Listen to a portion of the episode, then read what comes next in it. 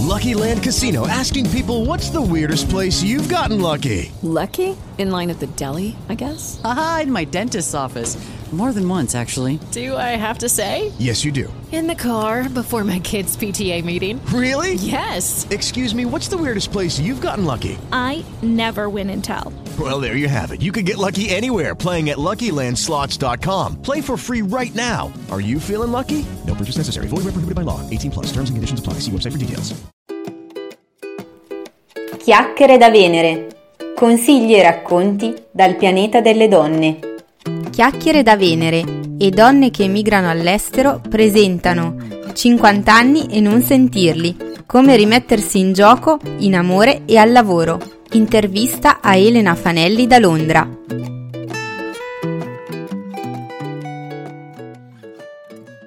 Benvenuti a tutte a questa nuova puntata di Chiacchiere da Venere. Anche oggi siamo in compagnia di un ospite del blog Donne che emigrano all'estero. Si tratta di Elena Fanelli che da 19 anni, quasi 20 ormai, vive a Londra. Benvenuta Elena.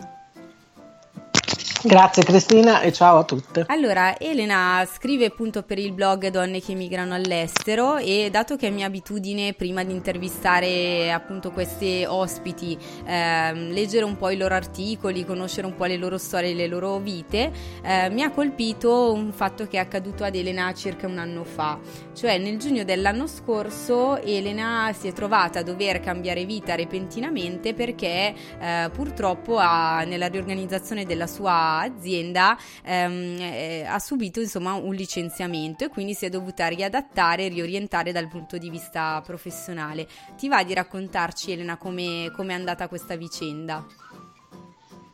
Sì, allora come hai detto tu mi sono trovata a, a giugno dell'anno scorso ad essere per usare un termine inglese redondante, in inglese si dice redundant, praticamente non servi più eh, che non è una cosa tanto piacevole da sapere soprattutto quando, come avevo fatto io per questa azienda nei, nei cinque più anni che ero stata con loro, avevo veramente dato tutta me stessa. Eh, purtroppo è stata una scelta societaria legata al nuovo management che ha deciso che eh, oltre a non volere più ha deciso insomma di, di, di, dimenticare completamente quello che la società aveva fatto in passato, è una società specializzata in mala sanità e, e anche di fare a meno del, del, team sinistri, per cui da 25 persone erano rimaste in 5. Eh, credo che per, per, me fosse il, il sapere di non, è, di, non, non essere più utile, insomma, che non avessero più bisogno di me ho, ci ho messo un po' a, a superare questo, questo, shock, chiamiamolo così. La prima cosa che ho fatto è stata quella di dire che sarei andata a fare una vacanza con i miei figli perché mh, negli anni sono sempre state le vacanze per loro sono sempre state in Italia dai nonni con la mamma che arriva una settimana o due e c'è sempre in testa il lavoro e quindi appena finita la scuola abbiamo fatto armi e bagagli e siamo partiti per quattro settimane in America che è una terra che io amo tantissimo dove ho anche dei cugini e, e ce la siamo goduta fino in fondo. Convinta che al ritorno avrei facilmente trovato lavoro. Avevo anche una mezza promessa con una società francese che però purtroppo non si è concretizzata e da settembre arriva ottobre e io da mamma singola ho bisogno di lavorare perché Londra è anche carissima e mi ha preso, ho cominciato un po' a prendere il panico perché forse anche a causa dell'effetto Brexit eh, il mercato lavorativo l'anno scorso nella City ha subito un arresto, le società non assumevano più e la cosa poi è anche strana, mm, che non so se è particolare della City o anche di altri settori, è che mentre sei mentre hai un impiego è più facile trovarne un quando altro. Sei fuori, eh, quando sei fuori, esatto, sembra che la gente si dimentichi di te. E quindi anche questo è stato un po' pesante da, da superare emotivamente. E, e ho deciso quindi di mettermi in gioco eh, con quelli che sono i lavori per Natale, perché qui i grandi negozi, i grandi magazzini assumono personale in più per il periodo natalizio, per far fronte al, al periodo natalizio. E io feci domanda da John Lewis, che è un grande magazzino inglese, eh, un po' l'equivalente della Rinascente a Milano, e, ed ebbi la fortuna di essere mm-hmm. assunta. E quindi da, da eh, giorni... d'ufficio a commessa, una cosa totalmente diversa. A commessa, totalmente diversa e ovviamente come spesso succede nella mia vita, due giorni prima di iniziare a lavorare sono mm. finita in ospedale con un'infezione ai reni. Eh. Infatti leggevo appunto di questa, questo brutto episodio che è capitato appunto ad Elena e, e quindi tra l'altro anche lì non è stata una, una, situazione facile ad affrontare, però lo stesso ti sei in qualche modo rimboccata le maniche, hai trovato le forze e quindi per fortuna poi la cosa si è risolta e hai iniziato a lavorare lì. Sì, per fortuna è andato tutto bene, per fortuna John Lewis ha deciso di aspettarmi e, e, così ho cominciato. E, um, il primo giorno ricordo benissimo che a metà giornata, con in mano dei capi da dover mettere a posto, eh, mi sono scese anche delle lacrime di amarezza e frustrazione. In un certo senso pensando di essere caduta in basso ecco, da, da, un lavoro di un certo livello nella City con, con viaggi all'estero a, a non trovare dove mettere a posto i capi in un grande magazzino. E sentimento però che mi sono fatta passare in fretta perché era comunque l'esperienza, era comunque il lavoro, il lavoro nobilita, eh, sicura, io la penso così, e da quel momento l'ho affrontata in un altro modo. Mm, non nascondo la difficoltà fisica, tant'è che il primo mese andavo avanti con antidolorifici e ho speso una fortuna nel cercare di trovare delle scarpe adatte. Eh, ma è stata un'esperienza molto bella. Io prima di finire in assicurazione ho lavorato nella moda, mi piace tanto l'abbigliamento, lavoravo nel reparto donna. Ho fatto anche delle amicizie che mantengo tuttora e ci sentiamo, abbiamo il nostro gruppo WhatsApp e, e ci vediamo anche per mangiarci una pizza. Quindi un'esperienza senz'altro positiva e poi da marzo ho avuto la fortuna di, di ritornare nella City. Però tra l'altro mi mm, raccontavi che quando appunto c'è stato questo rientro è stato un rientro un po' strano perché a livello di inquadramento hai comunque dovuto accettare un compromesso, quindi fare un pacchettino indietro perché sei entrata come junior, giusto? Sì, eh, questo, questo, lavoro l'ho trovato tramite un ex collega eh, che nel gruppo WhatsApp eh, ha parlato di questa possibilità, eh, mi sono resa subito conto che era un lavoro un po' più junior rispetto a quello che ho sempre fatto io, ma anche qui ho deciso di provare perché avevo bisogno di, di rientrare e ho accettato quindi sia un livello sia anche uno stipendio un po' più basso rispetto a prima pur di ripartire. E la cosa strana è che adesso mi ritrovo ad essere la junior eh, del gruppo in un, in un, gruppo in cui sono, per quanto riguarda l'età, la più anziana. Quindi c'è questa sì, stai vivendo una, una, sorta di paradosso eh, che tra l'altro sì. mi dà lo spunto per agganciarmi a un articolo molto divertente che tu hai scritto per il blog Donne che migrano all'estero dove parlavi eh, degli ANTA come mali inevitabili no? ne parlavi a proposito dei passaggi sì. di età quindi dai 40 adesso tu hai superato appunto anche i 50 raccontaci un po' così quali sono gli aspetti che, che ti hanno particolarmente toccato in questi passaggi personali ma eh, premetto di non aver ancora superato lo shock di aver passato i 30 e, e, quindi eh, siamo arrivati adesso a aver passato anche i 50. Mi sembra strano perché io mi sento ancora a 25 anni, insomma, intorno mm. a quell'età lì. Ehm, quando magari si sente parlare o ti rapporti con, con, delle persone, guardi l'età, dici ah sì, ma quello ha 56, 57, 60 anni e poi mi rendo conto che io non sono tanto lontana. È una sensazione un po' strana perché l'età anagrafica sicuramente non corrisponde all'età mm-hmm. mentale, nel senso che eh, non perché sia stupido, eh, eh, nel senso che io mi sento più sì, giovane. Dicevi, ti senti molto energica, che hai comunque delle grosse ambizioni, no? Quali sono i tuoi tre grandi sogni che, che, che vorresti realizzare che hai nel cassetto? Il sogno nel cassetto è quello di mm. scrivere. Eh, ho la fortuna di farlo per donne che migrano all'estero, anche se ultimamente sono stata un po' latitante, ma arriveranno degli articoli presto. E, e mi sono scoperta, ecco, grazie anche a, a donne, e, un po' ritrovata perché uno dei sogni da ragazzina era quello di fare la giornalista, di scrivere del mondo e um, un sogno poi abbandonato, non mi ricordo neanche perché, che poi ho riscoperto grazie al gruppo e sicuramente questo è, è qualcosa che voglio esplorare avere un blog mio ad esempio anche questo è un altro sogno nel cassetto e magari scrivere anche qualche libro chi lo sa ehm, l'altro sogno è quello di di continuare nella mia carriera assicurativa. Eh, io la, mi occupo di malasanità, eh, di sinistri di malasanità e mi piacerebbe diventare un po' ra- un punto di riferimento, eh, raccontare anche le, le esperienze lavorative. Eh, a me piace molto raccontare di me, delle mie esperienze.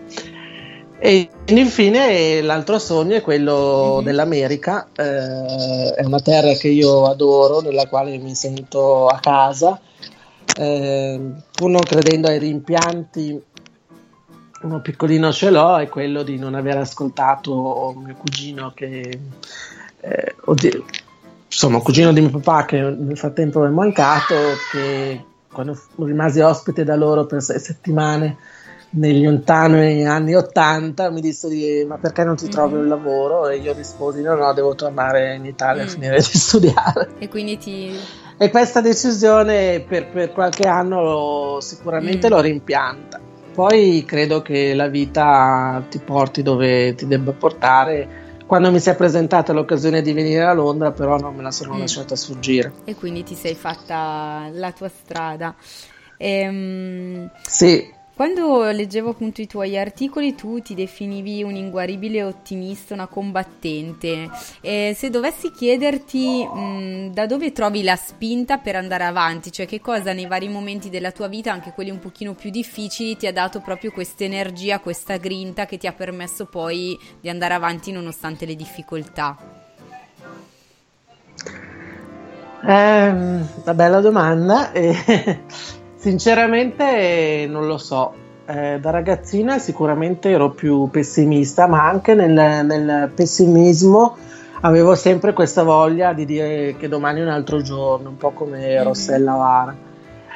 E, mh, sicuramente da quando i miei figli la spinta me, da, me la danno anche loro. Ecco, in particolare mia figlia dopo il divorzio dal papà in un momento un po' buio così della mia vita, avere lei ancora piccola, che quindi aveva bisogno di me, dovermi, con la nostra routine di eh, doverla svegliare la mattina, darle la colazione, portarla all'asilo e poi andarla a prendere, ecco, quello mi ha, mi ha tirato un po' fuori dal mio guscio. Certo, Tim. Sicuramente in questo momento i figli, ma non so, anch'io di mio eh, ho sempre voglia di fare, sempre penso sempre che ci sia un, una speranza. Quindi ecco. tendenzialmente una, un atteggiamento comunque positivo, anche se eh, appunto parlando un po' così di, dello stereotipo femminile di, di, Cenerentola in uno dei tuoi post, eh, dicevi appunto che tu non sei una che crede poi molto nella bacchetta magica o nel principe azzurro, no? Quindi non aspetti nei miracoli esterni, ma pensi che comunque una le sue situazioni se le debba un po' risolvere da sola.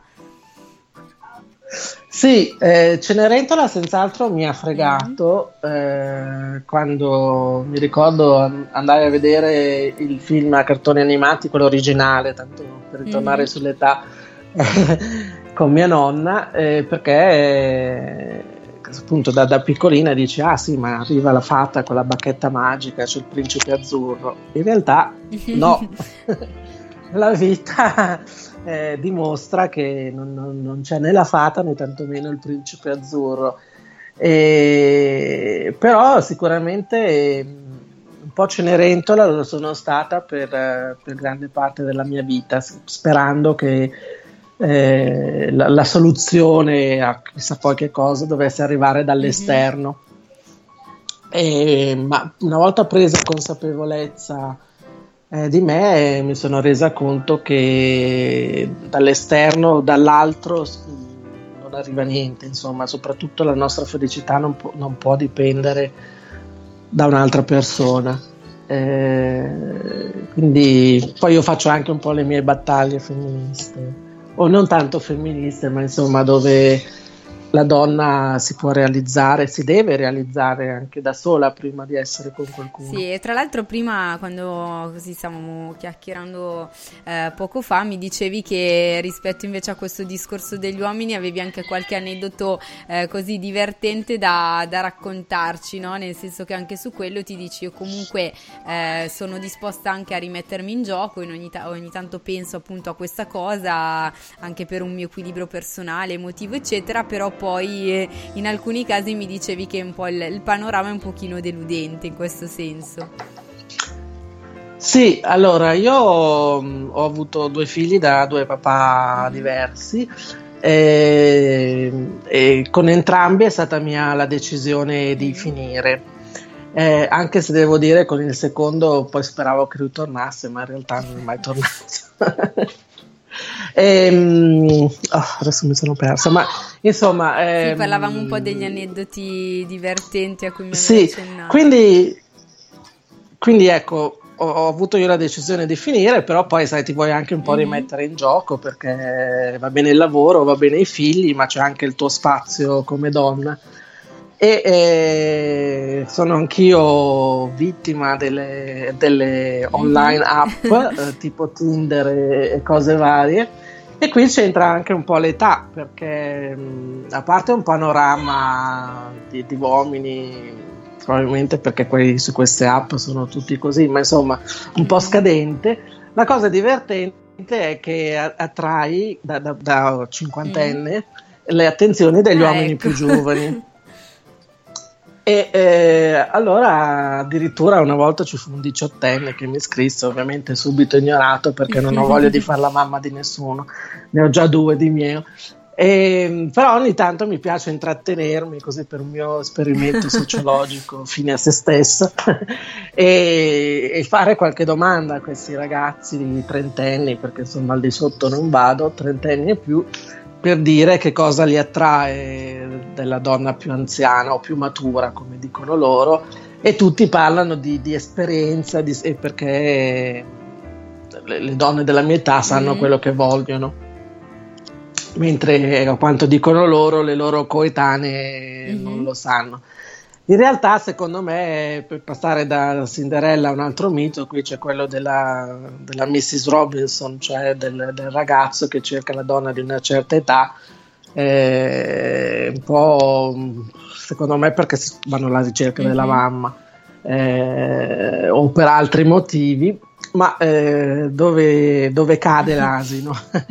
quando scoprono che i miei figli eh, sono ancora relativamente eh, piccoli certo. perché la ragazza ha 16 anni e il piccolo ne ha quasi 10 e, e lì allora dicono ah ma questa non è la cinquantenne che io immaginavo che, figli già grandi fuori di eh. casa e capito mi posso divertire e qui crolla appunto mm. il mito eh, sì. e non si va oltre però insomma alla fine io ci provo sempre per poi giungere alla conclusione che tanto sono io da solo. Vedremo, beh ti auguro insomma se, se, dovrà arrivare la persona giusta per te ti auguro che, che appunto che, che arrivi presto. E, Grazie. Ehm, invece per chiudere, appunto prima di salutare le, le donne che sono in ascolto, eh, prima eh, facevamo un po' il ragionamento del fatto che comunque le opportunità che ci offrono anche i blog, la possibilità di, scriverci, di scrivere e, in qualche modo di, di esprimerci eh, sia comunque in qualche modo una vetrina, quindi c'è sempre un po' quella eh, così quel dubbio tra eh, il desiderio di esporsi e comunque però il tentativo di mantenere una riserva riservatezza, quindi un gioco tra l'esporsi e il non esporsi. Eh, in questo equilibrio tu da che parte ti senti di stare? Sicuramente io sto dalla parte di chi si espone. Eh, ho sempre creduto che nella vita eh, puoi o seguire e quindi in un certo senso accontentarti, non, non, farti sentire, stare nel tuo angolino, oppure essere la voce fuori dal coro. Io sono sempre stata un po' la voce fuori dal coro e, e non, non, è stato facile in alcune occasioni perché ti trovi da solo. Mm-hmm. E, io non posso essere altro. Trovo anche che nel momento in cui poi ti esponi, devi comunque accettare che eh, nel nostro caso, ad esempio, di chi ci legge o chi ci ascolta, può condividere e può non condividere. Certo. E, e, quindi questo fa parte del gioco e devi, quando ti esponi devi tenerne anche conto. Mm. Però per me io non sono in grado, non sono capace di... Anche quando mi dico stavolta stai zitta, non dici niente, mm-hmm. poi alla fine la mia la devo sempre dire. Vuoi stare in prima linea, insomma. Sì, o insomma, mh, mm, no, poi chi magari legge i miei articoli vede che io racconto sempre un po' di me stessa.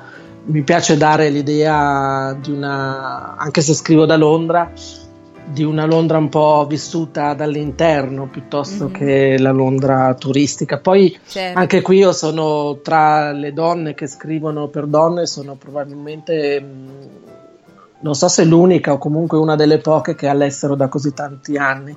Mm-hmm.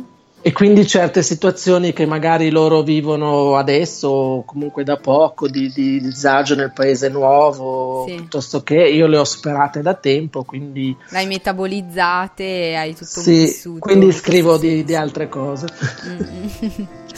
Bene, allora Elena ti ringrazio molto per questa chiacchierata, per essere stata con noi.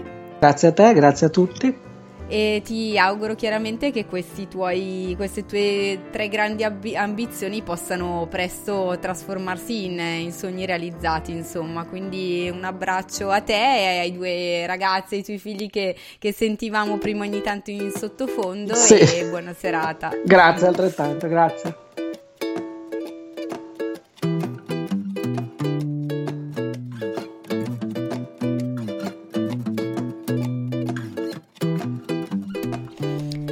Anche questa puntata podcast è finita e nel rimandarvi alla prossima vi ricordo di dare una sbirciata al sito www.chiacchieredavenere.it e di seguirmi su Facebook e anche su YouTube dove a breve ci sarà la nuova serie di video dedicate al mondo del coaching. A presto!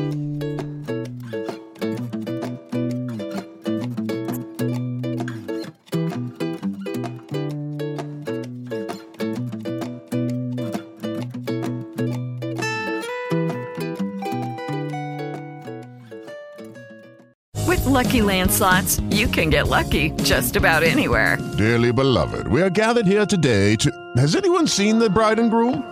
Sorry, sorry, we're here. We were getting lucky in the limo and we lost track of time. No, Lucky Land Casino, with cash prizes that add up quicker than a guest registry. In that case, I pronounce you lucky. Play for free at LuckyLandSlots.com. Daily bonuses are waiting. No purchase necessary. Void where prohibited by law. 18 plus. Terms and conditions apply. See website for details.